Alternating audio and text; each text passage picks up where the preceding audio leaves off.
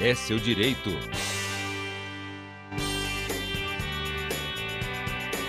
O Senado aprovou um projeto de lei que facilita o acesso à contracepção, como cirurgias de vasectomia e laqueaduras.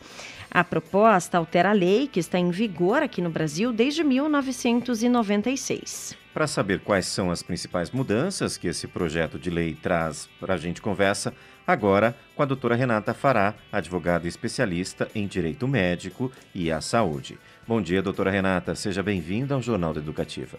Muito bom dia. Doutora, para começar a nossa entrevista, é, nós gostaríamos que a senhora explicasse primeiro como que funciona hoje a lei. Homens e mulheres precisam da autorização do parceiro, do cônjuge, para fazer a vasectomia e a laqueadura? Isso. Doutora, eu vou te interromper um pouquinho, porque assim que a senhora começou a falar, a gente teve um problema na ligação. Então, para que a informação fique clara, nós estamos retomando o contato com a doutora Renata Fará, é, que vai falar para a gente sobre as mudanças propostas em um projeto de lei que foi aprovado pelo Senado nos últimos dias para facilitar aí o acesso a projetos, né, na verdade, a iniciativas de contracepção, como a vasectomia e a laqueadura. Esse projeto de lei altera uma lei que está em vigor aqui no país desde a década de 1990 e a gente sabe que de lá para cá muita coisa mudou, é, tanto na tecnologia quanto no comportamento social, não é mesmo, Vinícius? E aí a lei precisa estar tá em consonância com o comportamento da população, não é Sim, mesmo? com essas mudanças é importante, né? São quase é, mais de 20 anos aí de 30, né? Quase mudanças, 30, quase né? 30, né? Então, é, são necessárias essas adaptações para que realmente a lei atenda, né, efetivamente, a, os cidadãos. Então, é importante que a gente fale sobre esse assunto aqui, né, trazendo aí informações sobre o direito médico e a saúde. Contato restabelecido com a doutora Renata. Isso mesmo. Então, doutora, retomando, é, pra, a gente gostaria que a senhora explicasse para a gente como é que funciona a lei que está em vigor hoje, né, que é a mesma desde 1996. Então, é, é preciso, para fazer procedimentos como vasectomia e laqueadura, a autorização do parceiro? Isso mesmo.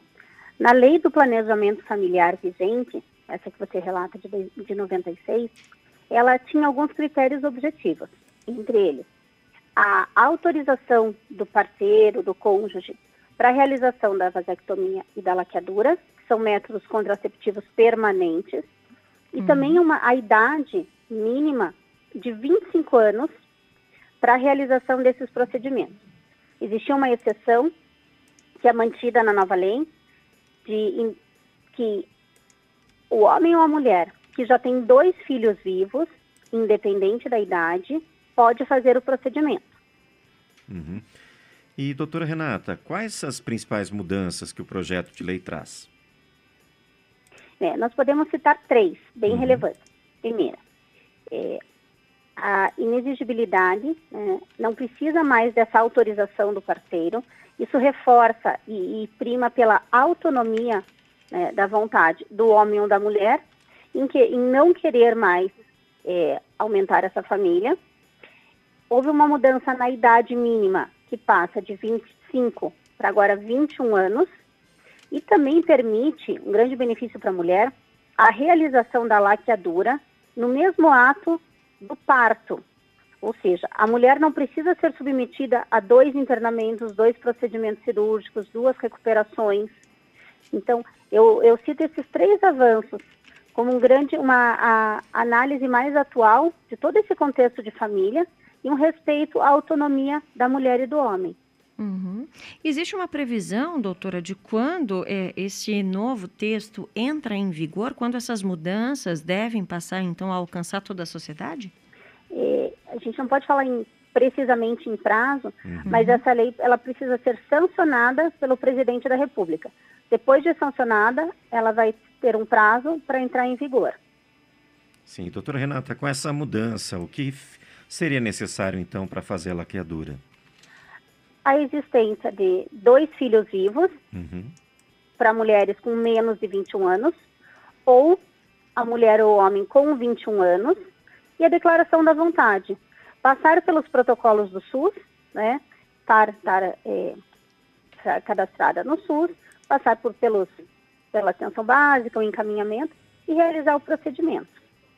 E, doutora, isso representa é, um avanço, principalmente para o direito das mulheres, porque a sociedade não conhecia né, essa regra é, como um todo, né, de, de, maneira geral. As pessoas não conheciam isso, apenas as mulheres que buscavam fazer aí a laqueadura é que acabavam é, se deparando com essa exigência né, da autorização do parceiro. Isso pode demonstrar também um, avanço, uma autonomia para as mulheres?